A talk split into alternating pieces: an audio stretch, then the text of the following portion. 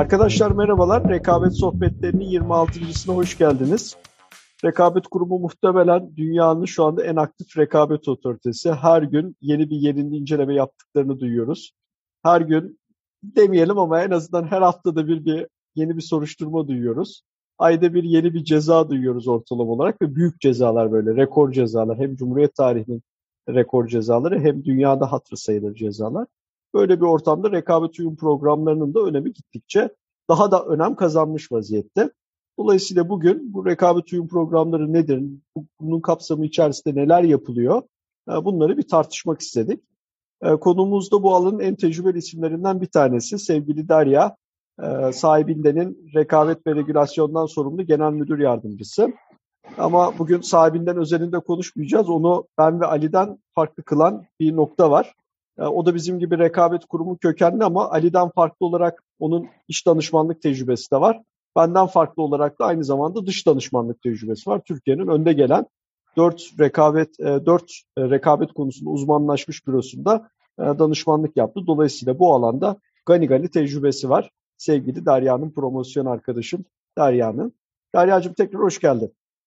Gökşin hoş bulduk. Ali merhaba. Çok teşekkür ederim öncelikle beni buraya çağırdığınız için. Öncelikle şunu bir söyler misin? Bu rekabet uyumlu programlarının başarısı için bir ön koşul var mı? Mutlaka şunlar olmalı diyebileceğim bir husus var mı? Tek bir ön koşuldan bahsetmek çok zor Gökşin ama birkaç şeyi birden yapmış olmak gerekiyor. Başarılı bir uyum programı e, olması için.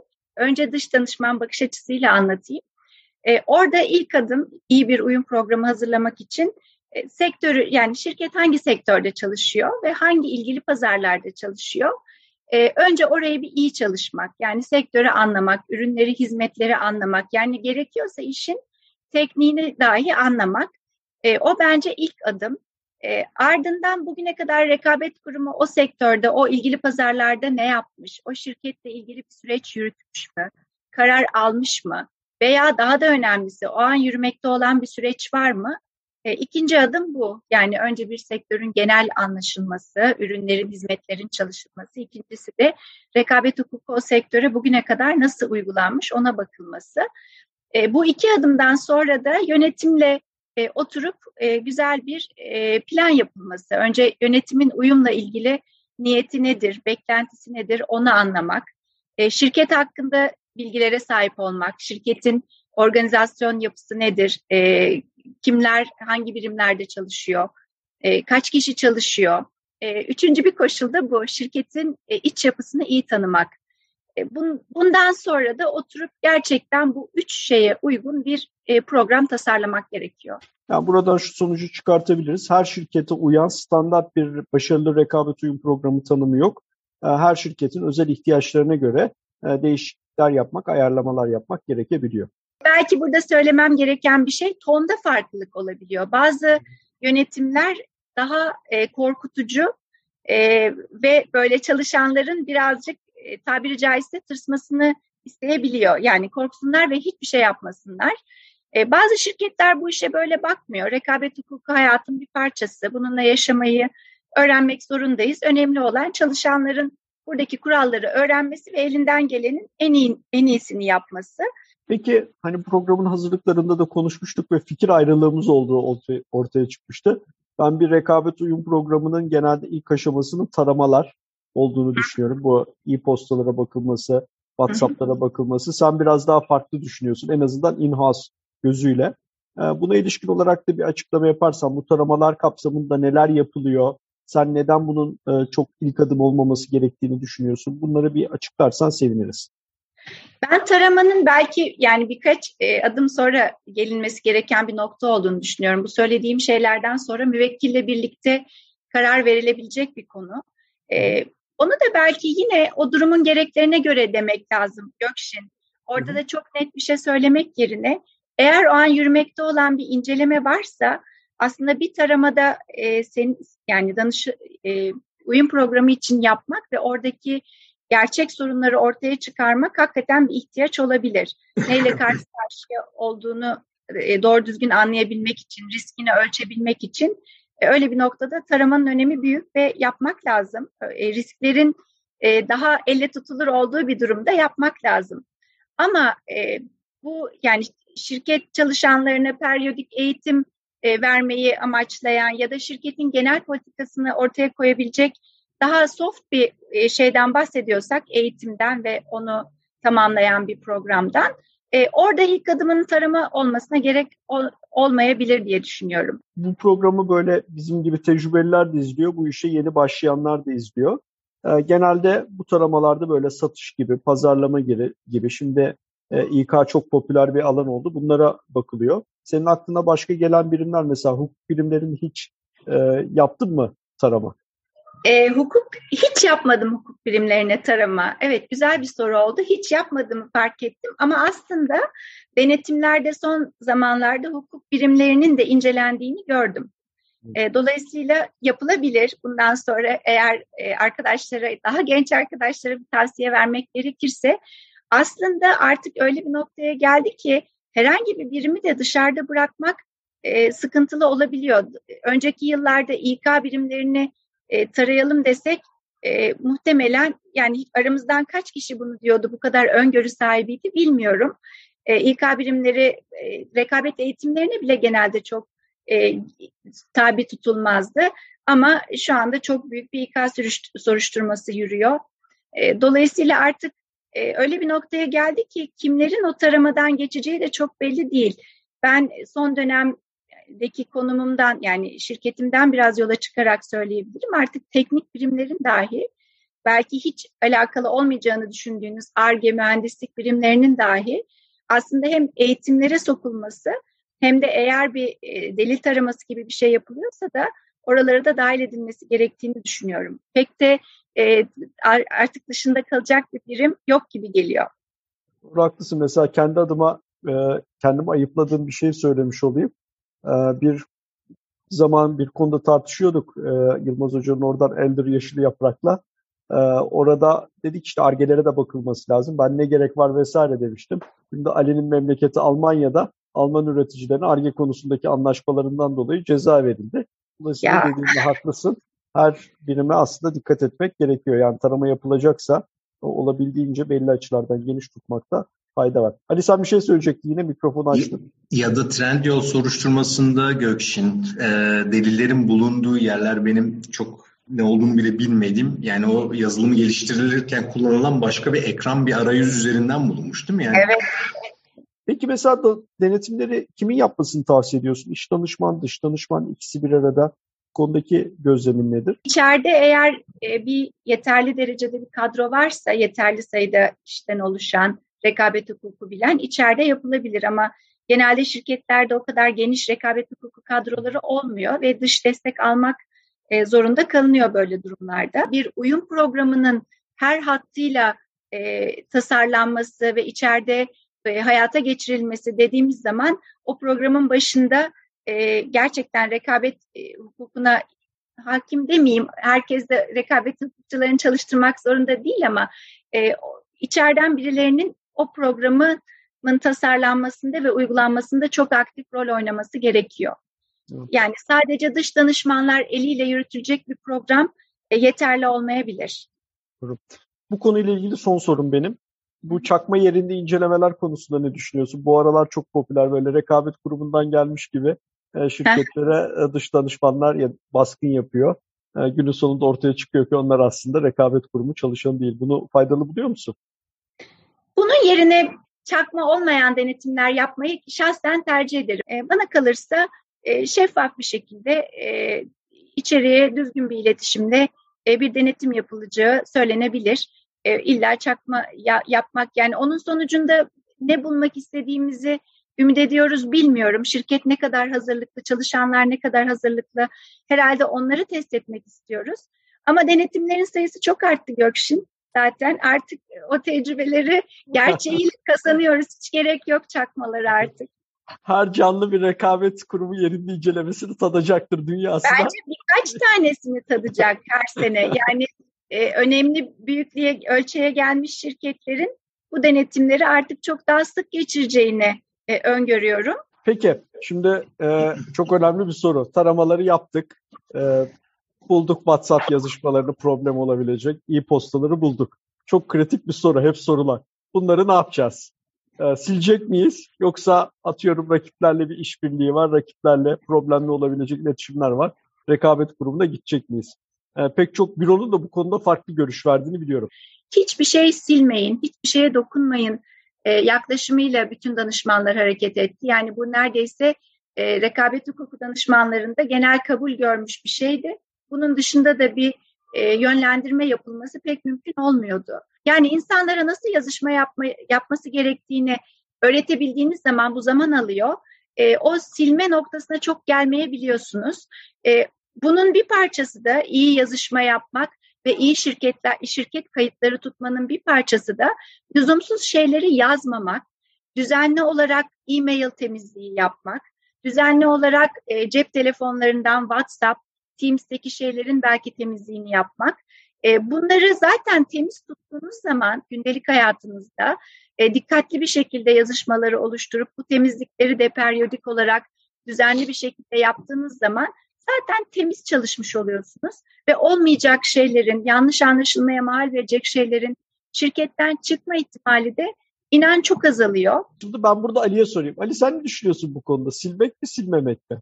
Yani şimdi, şimdi şeyler açık zaten. Mümkün olduğunca bunları üretmemek, çalışanların bu konudaki farkındalığını arttırmak. Bunlar net. Ama yani bazen bu farkındalığın eksik olduğu dönemler oluyor. Ya da bütün bu çabalara rağmen bir tane 300 çalışandan bir tanesi saçma sapan bir mail atmış oluyor ya da WhatsApp yazışmasını bulmuş oluyorsun. Burada sence mesela sen ne düşünüyorsun bu konuda? Silelim mi silmeyelim mi? Şirketin yaklaşım mesela bir e, pişmanlık başvurusuna yönelmek şeklinde bir şirketse yani yabancı kurumsal bir şirketse bence öyle şeyleri silmemek lazım. Sonra bunu belki kartel meselesi varsa ki zaten de Derya az önce onu söylüyordu. O, o zaman bunu pişmanlık başvurusunda kullanırsın. Bu da senin Ama, götürmen gereken bir şey önüne. Çünkü bazen kurumda diyor, diyor ki yani yeteri kadar kartel olduğuna dair belge yok. Dolayısıyla pişmanlık başvurunuzu da çok da beğenmedim diyebiliyor. Dolayısıyla onu delille desteklemen gerekiyor diye. Ama öyle bir şirket değilse e, ben bunu yazılı olarak söylemezdim şirkete ama kendim de tabii oturup silemeyeceğime göre kuruma ben çok bir polemiğe girmesini tavsiye ederdim. Peki üçüncü aşamaya geçersek eğitim aşamasına. Burada mesela e, kim eğitim veriyor? Genel olarak gördüğün iç danışman, dış danışman. Genelde kimlere eğitim veriliyor? Herkese eğitim verilir mi? Doğru buluyor musun? Atıyorum BT ya da şöyle söyleyeyim şöyle bir örnek. Finanstaki bir finanstaki memura eğitim vermeye gerek var mı? 3 senedir şirketteki eğitimleri ben veriyorum. Ee, şöyle bir faydasını gördüm. İçeriden biri olarak bu eğitimleri yapmanın şirketi çok iyi tanıyorsunuz. Çalışanları çok iyi tanıyorsunuz e, kimlere eğitim verilecek ya da her gruba aynı eğitim mi verilecek e, o konuları daha rahat tasarlayabiliyorsunuz. Eğer öyle bir e, insan gücü varsa içeride rekabet hukuku konularını bilen e, içeride yapılması daha faydalı olabilir bu sebeple yani şirketin e, DNA'sını daha iyi bilen e, çalışanları daha iyi tanıyan bir kişinin yapması daha faydalı olabilir. E, ama dışarıdan danışmanlarla da bu eğitimler veriliyor mu? Veriliyor. Güzel bir iletişimle, şirketi iyi anlatarak, organiza organizasyon yapısını, kişileri iyi anlatarak e, o kişiler danış, dış danışmanlardan da eğitim alınabilir tabii ki. E, kimlere eğitim verilir soruları sorusunun cevabı ise e, herkese verilir mi? E, belki herkese gerek yok. Bir şirkette çalışanın çalışan e, herkesin hakikaten rekabet hukuku eğitimine ihtiyacı olmayabilir. Ama artık bugün gerçekten de bazı birimleri dışarıda tutmakta da zorlanıyoruz. Öyle bir duruma geldik. E, açıkçası finans birimlerini dahi e, biz eğitimlere sokuyoruz artık. en azından bir e, giriş seviyesinde dahi olsa e, bir bilgileri olsun, bir bilinç seviyesi olsun diye. Ben kendi adıma söyleyeyim mesela CFO veyahut da böyle üst yönetici pozisyondakileri sokuyoruz çünkü onlar hem üst yönetim adayı hem böyle genel olarak şirketlerde zaten CEO'ya ulaşamayınca CFO'ya gidiyorlar vesaire ama e, bir noktada da Bayburt Bayburt olanı böyle zulüm o görmedi diye düşünmesinler diye ben olabildiğince çok az riskli birimleri atmaya çalışıyorum kendi uygulamalarımda ama dediğinde haklısın. Ali'cim senin bu konuda bir şeyin var, yorumun var galiba. Özür. Eğitim dediğin şeyin de modalitesi değişti ya artık Gökşin. Siz de o ürünü kullandınız galiba. Elektronik olarak bir eğitimi evet. 15 dakikaya indirip Ondan sonrasında 10 dakika, e, özür dilerim 10 tane de soru sorabileceği testler yaparak anlayıp anlamadığını ölçmek mümkün. Ben bir Amerikan şirketinde işe başlamıştım.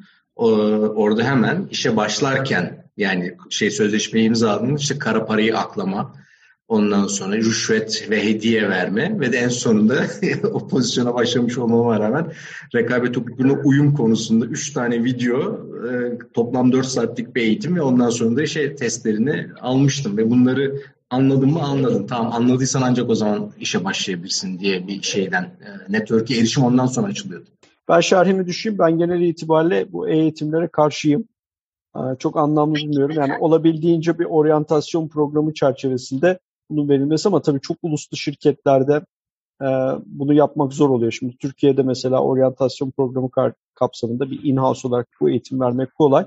Ama atıyorum Sırbistan'da yeni başlayan birisine bunu e, sürekli her yeni başlayan çalışana böyle bir oryantasyon düzenlemek zor. Oralarda tabii ki o eksiği eğitim gideriyor ama bir ölçüde. Nihayet halinde o eye to eye teması olmadan eğitim bence çok anlamlı olmuyor ama kesinlikle görüşlerinizde haklısınız. Peki son bölüme geçerken yavaş yavaş bunun dışında neler yapılabilir? Mesela sözleşme incelemesi, kurumsal açıklamaların e, kontrolü vesaire bu tür işlerde yapıyorsun e, diye evet. tahmin ediyorum. Evet, bu da işin e, aslında bir diğer e, yönü, o, mutlaka yapılması gereken kısmı. O şirketin e, yine e, iş yapış şekillerine bakıp hangi birimler hangi sözleşmeleri yapıyor. Her sözleşme rekabet hukuku hassasiyeti barındırmaz ama barındıran sözleşme türleri neler? E, bunları da kategorize edip e, yine bu sözleşmelerin rekabet denetiminden geçirilmesi, düzeltilmesi gereken yerleri varsa o revizyonların yapılması. Bu da e, önemli bir şey. Sözleşmeler yapılmadan önce de aslında herhangi bir iş tasarlanmadan önce ya da herhangi bir sözleşme yapılmadan önce de iş birimlerinin mutlaka e, kendi içlerindeki hukuk birimleri varsa rekabet regülasyon birimleriyle e, zaten iletişime geçip e, en başından da rekabet hukukuna uyumlu bir şekilde onları tasarlıyor olması tabii daha da pratik olur. Peki mesela farkındalığın arttırılmasına yönelik olarak çalışmalar yapıyor musunuz? Mesela işte yarışmalar, ondan sonra böyle karikatürler e, vesaire. Ben mesela bazı koç holding şirketlerinden biliyorum böyle tepsi altlıkları yapmıştı yemekhanede yemek alırken. Çeşitli karikatürler, resimli etkinlikler görüyordum. Ödüllü yarışmalar gibi. Bunlar hiç denk geldi mi ya da yaptın mı kendi şirketinde? Güzel fikirler yani duydum e, böyle senden olduğu gibi diğer arkadaşlarımdan da duyduğum oldu. Bugüne kadar ben hani bu tarzda eğlenceli etkinliklerle rekabet hukuku bilinci kazandırma öyle e, ben yapmadım ama yapılabilir mi? Yapılabilir. Güzel fikir. Evet, senin şirketinin bir özelliği var. İşte bir platform şirketi olması, bir teknoloji şirketi olması. Böyle bir şirkette işte buzdolabı satan bir şirkete göre ne gibi farklılıkları oluyor rekabet uyum programı kullanımı diye soracaktım. Yani daha fazla teknoloji kullanan bir yerde daha başka yerlere bir bakılması gerekebilir benim aklıma gelen. Ama onun dışında daha yeni kurallarla da muhatap oluyorsun öyle değil mi? Kesinlikle öyle Ali. Bir kere en başta şuradan başlayayım. Bakılmaması gereken çok fazla alan oluyor. Yani bir e, bir platform şirketinin tabii ki o, o da iş modelinden iş modeline çok değişir ama e, bir geleneksel bir şirkete göre e, aslında yapmadığı bir sürü şey var. E, bir bayi ağı, distribütörlük ağı vesaire gibi şeyler genel olarak bulunmadığı için örneğin e, dördüncü madde altındaki e, bu dikey ilişkiler kısımları çok da fazla ilişkili olmayabiliyor yine işte orasını bir eleyebiliyoruz. Yani bayilik, distribütörlük, işte yeniden satış fiyatının belirlenmesi gibi şeyleri anlatmaya e, genellikle çok gerek olmuyor. Tabii ki arada arizi durumlar çıkabilir ve bir şeylere bakmak gerekebiliyor ama genelde e, buralar e, platform şirketleri için daha uzak konular. E, platform şirketi özellikle de belli bir büyüklüğün üstünde olan şirketler daha çok hakim durum konularına odaklanıyor. E, herhangi bir alanda hakim duruma geldi mi gelmedi mi e, konumu nedir e, bunları bir yakından takip etmesi gerekiyor. Rekabet kurulunun bütün gelişmelerini çok güncel bir şekilde takip etmesi gerekiyor. E, çok sayıda ve çok hızlı karar alınıyor bu alanda. Kurallar çok değişebiliyor. Yani geleneksel e, kurallara ya da zarar teorilerine güvenip oturmamanız gerekiyor. E, yeni kararlarda nedenmiş bakmak gerekiyor. E, örneğin her platform şirketinin Google kararlarını çok iyi çalışmış olması gerekiyor. E, o kararların rekabet kurulunun bundan sonraki kararlarında da e, yol gösterici kararlar olabileceğini düşünüyorum. E, bugüne kadar alınmış diğer platform kararlarına da e, işte Trendyol hakkında alınmış son dönemdeki karar, yemek sepeti kararı gibi onlara da hakim olmak gerekiyor. Davranışsal iktisadın yol göstermesi de mümkün ya bu uyum programlarının uygulanmasında. Çalışanların e, motivasyonları nasıl şirketin motivasyonuyla paralel hale getireceksin diye bir önceki e, programımızda Gülçin Dere ile konuşmuştuk. Çok da bir e, benim kafamda bir fikir olmadığını söylemiştim ama sonra biraz çalışınca bu konulara ilişkin makaleler okuyunca işte mesela e, ihbarcı programı yani ihbarcı ispiyoncu demek belki daha doğru ama pek güzel gelmiyor. Ne, ne diyoruz ona? Haber uçuran çalışan mı ya da whistleblower. Whistleblower. Siz öyle bir şey evet. yapıyor musunuz? Yani e, insanlara böyle işte rekabet kültürünü anlatmak anlatırken kolay ama bunu uygulaması neredeyse imkansıza yakın derecede zor bir iş. Ya da işte yukarıdan CEO'yu bu işe angaje ediyorsunuz siz kendi e, olarak ve de onun bir şey söylemesini e, sağlıyorsunuz çalışanlara. Ama ondan sonra bu şirketin her zaman çok büyük bir önceliği olmayabiliyor ve bir süre sonra da kısa vadeli bir tehdit olmaktan çıktığı için çalışanın kendi kariyerinde bu bunu takip etmeyi bırakabiliyor. Bitirebiliyor.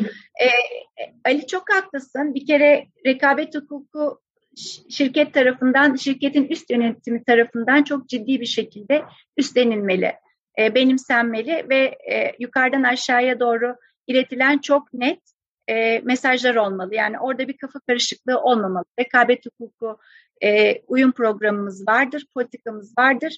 E, buna kesinlikle tam uyumu bekliyoruz. Tam uyumda bulunmayan kişiler de yaptırımlarla karşı karşıya kalabilir, disiplin yaptırımlarıyla karşı karşıya kalabilir.